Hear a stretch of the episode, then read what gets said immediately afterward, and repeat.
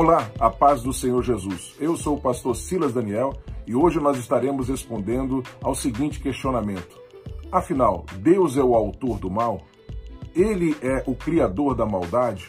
Uma vez que a gente lê lá em Isaías, capítulo de número quarenta e cinco, versículo de número sete, eu crio o mal, e nós lemos lá em Provérbios dezesseis e quatro, ele dizendo que fez o ímpio para o dia do mal.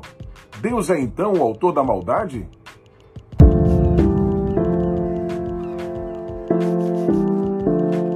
Bem, inicialmente é importante dizer que, à luz do texto sagrado, Deus não é o criador do mal. Deus criou, sim, o livre-arbítrio, a partir do qual o mal passou a ser uma possibilidade, o pecado passou a ser uma possibilidade. Mesmo assim, ele poderia ser evitado. No outro vídeo nós vamos falar sobre por que a queda foi possível e por que ela poderia ser evitada e por que Deus permitiu que ela acontecesse. Mas esse é um tema para outro vídeo. O mal, ele surge do mau exercício do livre-arbítrio.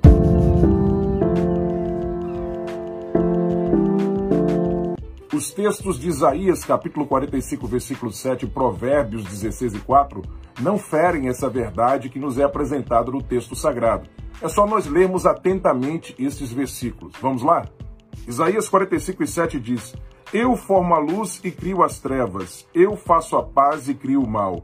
Eu, o Senhor, faço todas essas coisas. Ora, é equivocado ver nesse texto de Isaías uma prova de que Deus ordena o pecado.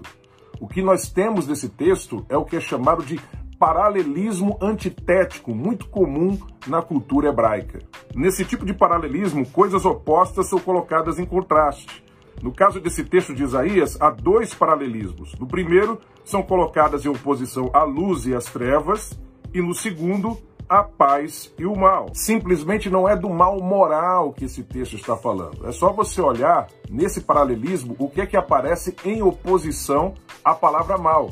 Aparece a palavra paz. Ora, o que é o oposto de paz? Não é a calamidade? Logo, esse termo mal aqui não se refere ao mal moral, mas se refere ao mal no sentido de calamidade. Quando Deus diz assim, eu crio o mal, ele está dizendo, eu crio a calamidade. Ou seja, as tribulações que vêm como juízo de Deus em decorrência de atos que nós cometemos. É o mesmo caso em outras passagens do Antigo Testamento, como em Jeremias dezoito e onze, quando em resposta ao mal moral do povo de Judá, Deus disse que enviaria sobre eles o mal no sentido de juízo, como em Amós três e seis, que fala do anúncio de um juízo divino sobre uma cidade, e como em Lamentações três e trinta e oito, quando o profeta fala que da boca de Deus saem tanto bênçãos, o bem, quanto juízo, o mal. Em suma, Deus não ordena o pecado, Deus ordena o juízo. E Provérbios dezesseis e quatro, lá está escrito, o Senhor fez todas as coisas para os seus próprios fins e até ao ímpio para o dia do mal. Com base nessa passagem, há pessoas que defendem que não apenas Deus criou o mal, como também Deus predestinou algumas pessoas para se perderem eternamente. Mas isso não é verdade, por vários fatores. Em primeiro lugar, a Bíblia afirma expressamente que Jesus morreu por todos os ímpios, tanto por aqueles que haveriam de se perder, como por aqueles que haveriam de se converter. Logo, como é que os ímpios podem ter sido predestinados para o inferno, se Jesus morreu por todos eles e muitos deles hão de se salvar?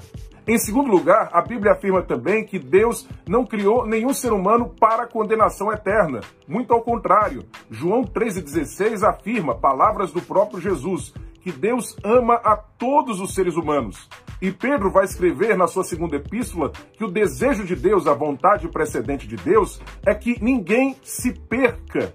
E Jesus fala em Mateus que o inferno foi preparado originalmente para o diabo e seus anjos, não para os seres humanos. Como no caso do texto de Isaías quarenta e cinco e sete, mal aqui em Provérbios dezesseis e quatro não diz respeito a mal moral, mas diz respeito a mal no sentido de calamidade. O que esse texto está dizendo é que Deus prepara o ímpio para um dia de calamidade, onde Deus vai usar este ímpio como instrumento do seu juízo. É Deus usando o ímpio como instrumento de juízo, que é suscitado por Deus para provocar um dia de calamidade que vai se abater como juízo de Deus sobre um grupo ou sobre uma pessoa.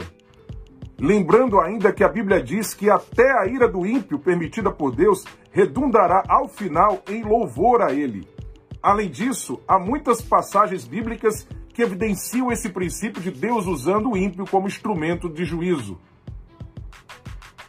Enfim, Deus não é o criador do mal moral, Deus não ordena o pecado. Muito ao contrário, a Bíblia mostra que ele é moralmente perfeito, sem pecado, impossível de pecar. Ele é bom e a sua bondade dura para sempre.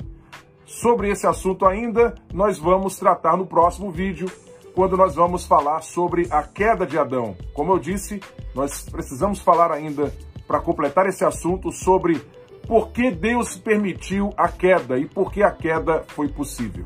Mas isso, repito, será para o próximo vídeo, ok? Queridos, eu gostaria de lembrar você de assinar o nosso canal para que você possa saber toda vez que nós tivermos um vídeo novo e também compartilhar este vídeo e outros aqui do canal para o maior número possível de pessoas, para que mais pessoas sejam abençoadas através do conteúdo que produzimos com tanto carinho aqui para abençoar vidas. Até o nosso próximo encontro, então. Um abraço. Até lá.